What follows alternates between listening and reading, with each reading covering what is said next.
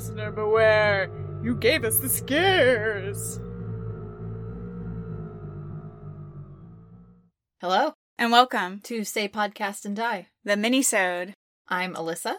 I'm Andy, and today we have a special mini-sode because we have a guest on today.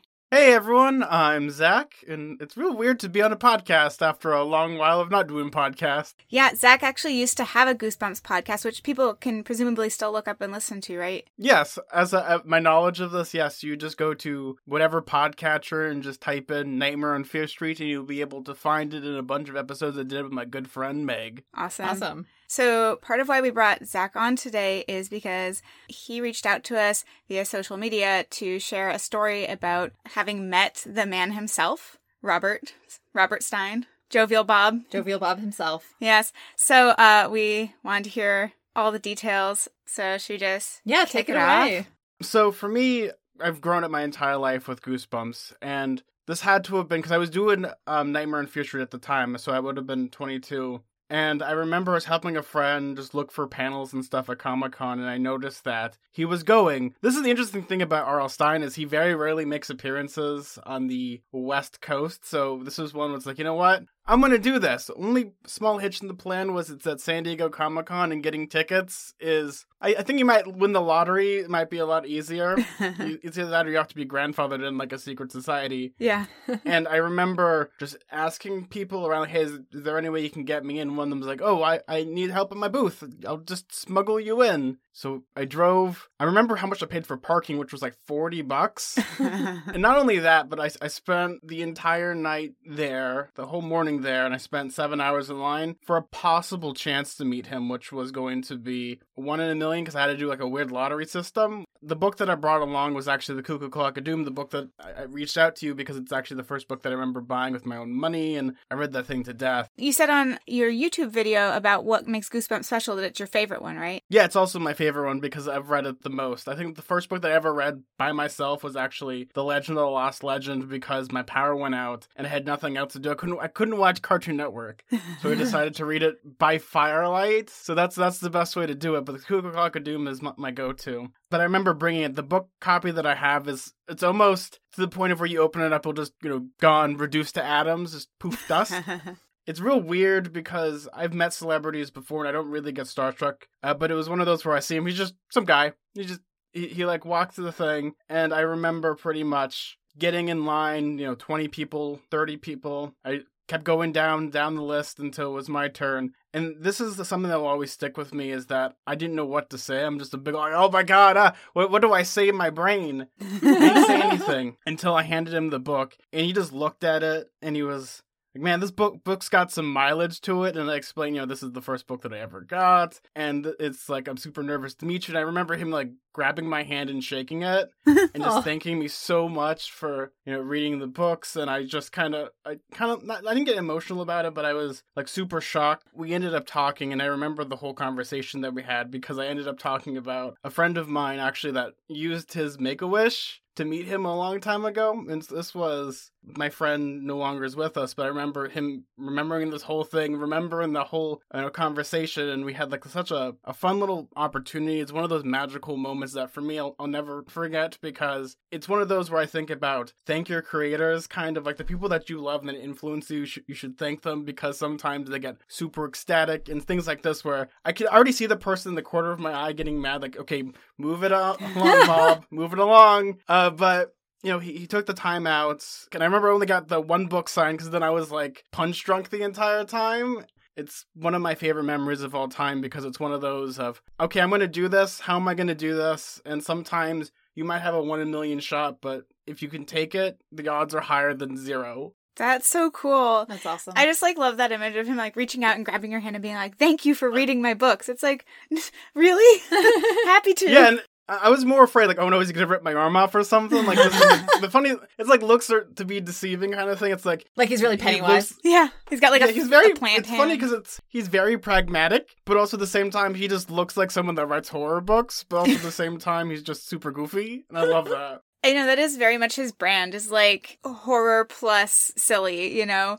The only time I think I've really seen him speak is in the intro to the Haunted Mask episode of the TV show, and he's just like, "Hello, I'm R.L. Stine. Like, does he do that kind of flat delivery?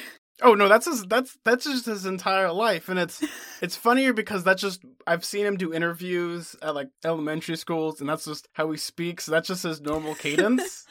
He actually has a whole masterclass on masterclass.com and it's just that's just his voice and it's it's so hypnotic that it's funny. And it's weirder because his son Matt Stine did Broadway like he was the sound designer for the Beetlejuice musical and he also sounds like that too and it's real weird. I think I want to take that masterclass just to see what this is like. Yeah. Also, I was wondering, I was trying to picture this scene at Comic Con. Were the people in line with you also people like us who read them as kids and are now adult fans, or were there children there, or were there like people where you're like, this is way after your time, why are you here? you could actually physically see the generational gap of people in line. You saw like people in their 30s, people in their mid to late 20s, and then you had like seven, eight, nine year olds. Like you could actually see the physical height difference. Aw. It's just like, man, I know what you're going to become, like little horror fan. Just wait. just look at this line and you'll see it. yeah, you're all gonna be goth Yeah. one day. you, you see that man over there? He's going to ruin your life and make you love spooky horror for the rest of your life. You thank him now. As long as we have you here, I figured we could just have a little conversation about some other Goosebumps experiences. Yeah. Um, Yeah, sure. What do you think drew you to horror?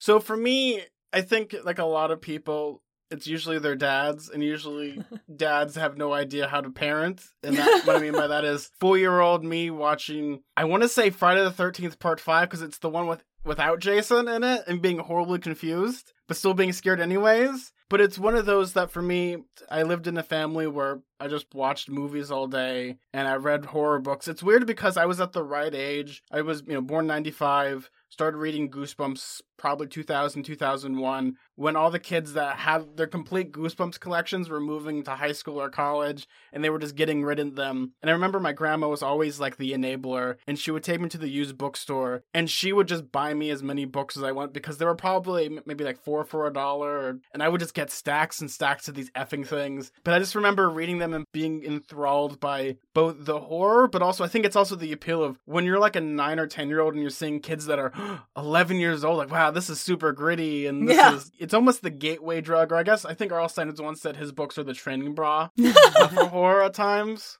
I think he said that to Stephen King because someone wrote an article about this, I think, at New York Times. I might have to double check this. But he, he told Stephen King that like, he's the training bra to Stephen King. I mean, he can like be self-effacing all the way to the bank because he's outsold Stephen King by like 50 million or something. Yeah. Yeah.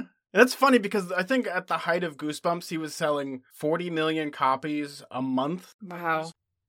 Yeah, I think a big part of what both of us have talked about in terms of our love of horror is that we're both people with a lot of anxiety. And it's like horror both affirms your right to be anxious and also gives you like a safe outlet for it because you can, instead of generalized worry, you can have a, a monster that can be defeated to mm. fixate on. For me, doing middle fantasy and something I I know I've talked about recently is when it comes to horror, it comes to fantasy, you can actually have the physical manifestation of anxiety or depression in this way of it being a monster that you can conquer and beat and outsmart. And it's something that becomes tangible. It can be reality, especially when it comes to Goosebumps, where each book is almost an allegory for a kid's primary fear. Like I just did a whole episode, my first Goosebumps episode that I did for my YouTube channel is all about Welcome to Dead House, the fear of moving and being a stranger and trying to fit in with a bunch of people that have known each other their entire lives. Yeah. Yeah, or like in Stay Out of the Basement, the fear of having a disapproving dad who you don't understand.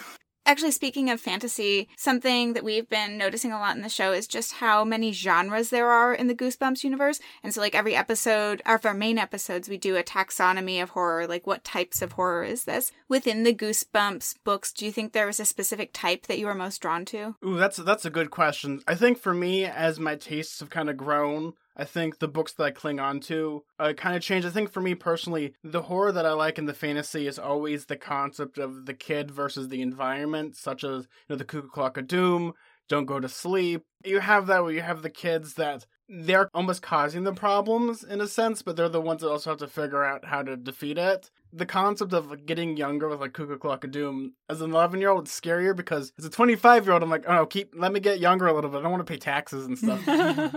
I remember Cuckoo Clock of Doom also just scaring me in a very existential horror type of way. The idea of being winked out of existence potentially backwards. I guess I wasn't old enough to have a fear of mortality, but I, that's kind of got me was the recognition of my own recent non-existence, right? Mm-hmm. This, this is one of those endings that'll just last with you. That isn't like, oh, we're on a different planet, everyone, or we were dogs the entire time. It's, oh, my sister's gone. Oh, what do I do now? Yeah.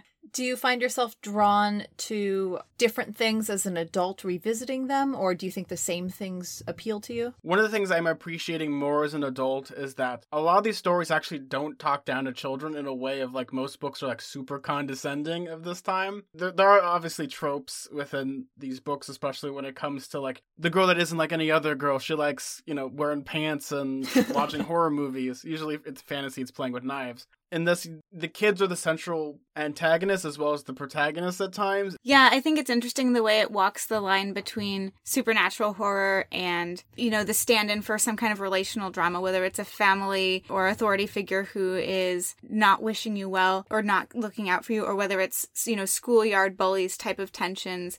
A lot of times in the Goosebumps books, it's both people are the problem and there's something supernatural happening, right? Like Go Eat Worms. Go Eat Worms, Regina's gaslighting her brother in a pretty intense way, and also there's a giant worm. It's something we've noticed Yeah. because we've done a, done a couple point horror books, but the point horror ones, it's always people are the scary thing, Yeah, exactly. and Goosebumps is like, no, no, no, no, there's something supernatural, and we can take care of that. yeah and i think that's kind of the appeal of it especially when it comes to fear street is it's more about everyone's terrible to each other whereas goosebumps is everyone could be terrible to each other but there's always like a supernatural aspect to it in many ways it clings on to kids more The only other question I have, which is probably an impossible one to answer, is which is your favorite cover? Okay, this one is hard. I was gonna do a whole video about this, so this is something that I actually have been actively thinking about. For me, the one that's always burned into my mind is always Night in Terror Tower. I think that's the one that I think about the most because it is both weird, wacky, has fantastical elements to it, and it's also a guy with a big ol' axe coming at you. I think Tim Jacobus is such an amazing artist when it came to the Goosebumps books. If I'm going by the weirdest one, I love Chicken Chicken because it's just so weird. It's,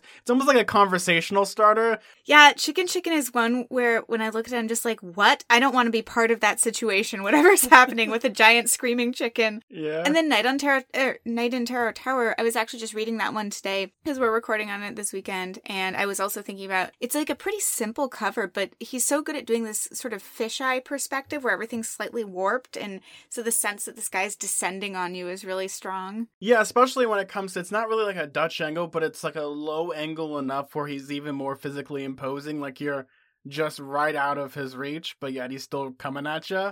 Can you share with us where people can find you, social media, YouTube, etc.? Yeah, certainly. If you want to find me, you can find me on Twitter at Suda41. That's S U D A 41. If you want to find my YouTube channel, I've actually covered some Goosebumps topics and I have a review that just came out. I have more reviews planned. You can go to Middle Fantasy. That's just two words, Middle and Fantasy. You can check it out that way. I actually have a podcast called Radio Camp Half-Blood. It's a Percy Jackson Relong podcast, as well as if you want to find in the, the ether of time Nightmare on Fear Street, I'm, it's out there somewhere. It's waiting for adventure. Check that out if you want to. If not, it's okay. You won't hurt my feelings. Thank you again so much for coming on to chat with us today. Yeah, thank you so much. it's a pleasure. Thank you so much. Listeners beware. Send us more scares. Ooh. Good boo. Good boo.